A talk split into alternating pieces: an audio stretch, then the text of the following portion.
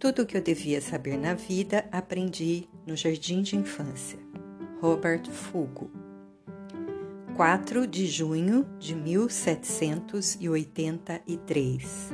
Há mais de 200 anos, na praça do mercado da cidadezinha francesa de Annonay, não muito distante de Paris, sobre uma plataforma alta, existe uma fogueira muito fumacenta, alimentada com palha úmida e trapos de lã.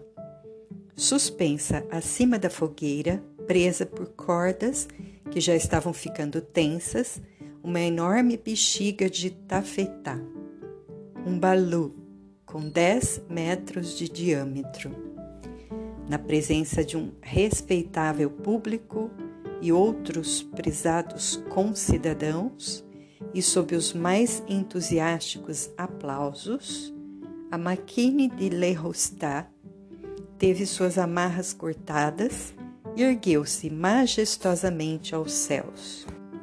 Subiu à altura de 1.800 metros e voltou à terra numa plantação, vários quilômetros adiante do ponto de partida, onde foi atacada por camponeses armados de foices e dispostos a se defenderem até o último homem daquela máquina do diabo. Foi o primeiro voo público de um balu, o primeiro passo na história dos voos humanos. Nosso velho Benjamin Franklin estava lá como embaixador dos recém-criados Estados Americanos. Bem, aquele da chave, da pipa, do relâmpago, das lentes bifocais e da imprensa. Quando um dos presentes perguntou que utilidade poderia ter algum dia aquele balu, Franklin respondeu com uma frase que ficaria famosa: "Et à quoi bon l'enfant qui vient de naître?" E que utilidade tem um bebê que acaba de nascer? Homem curioso e de imaginação ativa, o próprio Franklin procurou responder à pergunta e registrou em seu diário: "Com esse balu, abrem-se para a humanidade as portas do céu."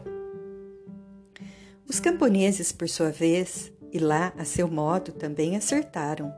Com o tempo, o balão acabaria revelando sua face de máquina do diabo e a cidade de Annonay seria arrasada por bombas caídas do céu. Mas estou indo depressa demais. Poucos meses antes daquele 4 de junho, Joseph Michel Montgolfier estava sentado no fim de tarde junto à lareira de sua casa, observando as fagulhas e a fumaça que subiam pela chaminé. Com a fumaça voou também sua imaginação. Se a fumaça flutuava no ar, o que aconteceria se ele a capturasse e a prendesse num saco?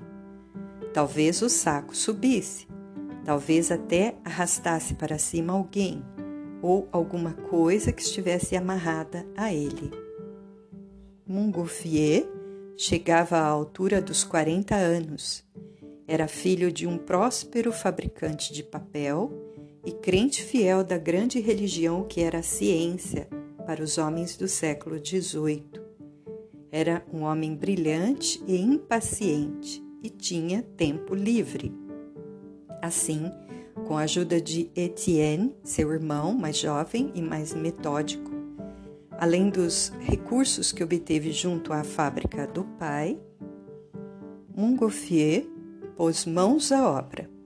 Tentou com sacos de papel, depois com sacos de seda, e finalmente com sacos de tafetá revestidos de resina.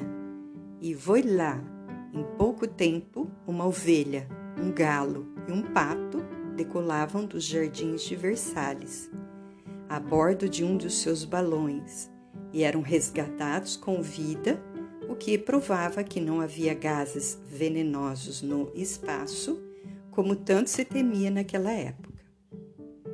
Um dos mais entusiasmados fãs das pesquisas dos irmãos Montgolfier era um jovem químico,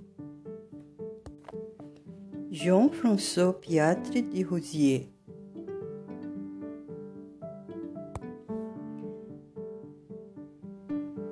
Não que tivesse qualquer interesse na construção de balões, o que queria era viajar neles. Os irmãos Montgolfier eram cientistas, trabalhavam sobre o chão firme, sólido e confiável da ciência. Pilâtre queria voar. Era jovem, sonhava com grandes aventuras. Foi assim que no outono, a 21 de novembro de 1783, Jean-François Pilâtre de Rozier embarcou. No jardim do Palácio Real, La Mouette, no Blue Boulogne, a 1h54 da tarde, num magnífico balão da altura de um prédio de 7 andares, decorado com os signos do zodíaco e levando o brasão do rei. Lá se foi ele para cima, cada vez mais para cima, passou das copas das árvores, passou da torre da igreja e acabou descendo, quilômetros adiante do jardim do palácio, do outro lado do Sena. Joseph Michel e Etienne Montgolfier tiveram vida longa e profícua e morreram na cama, firmemente presos ao chão. 2 anos após seu voo histórico, quando tentava atravessar a bordo de um balão o Canal da Mancha no sentido França-Inglaterra, o jovem Jean-François Pilâtre de Rozier despencou em chamas do céu e morreu. Mas um de seus tataranetos viria a ser um dos primeiros pilotos de avião que a França conheceu. Mas, então, qual é a moral dessa história? É que estamos falando sobre a força e o preço da imaginação. A imaginação é mais importante que a informação, disse Einstein, e disso ele entendia. Estamos falando também do quanto os homens de imaginação dependem uns dos outros. O primeiro estava no chão, o seguinte no balão, o outro já estava na lua. É assim mesmo. Muitos de nós só servimos para apoio em terra. Amarramos as cordas, acendemos as fogueiras, sonhamos, ficamos de pescoço doendo de tanto olhar os balões subirem. Outros nascem com a vocação dos altos voos, do risco, das grandes aventuras. E essa minha história está falando de todos nós. Penso nessa história sempre que se aproxima o fim do ano e vejo as crianças sendo aprovadas para o estágio seguinte de tudo, da escola, da universidade, do ninho.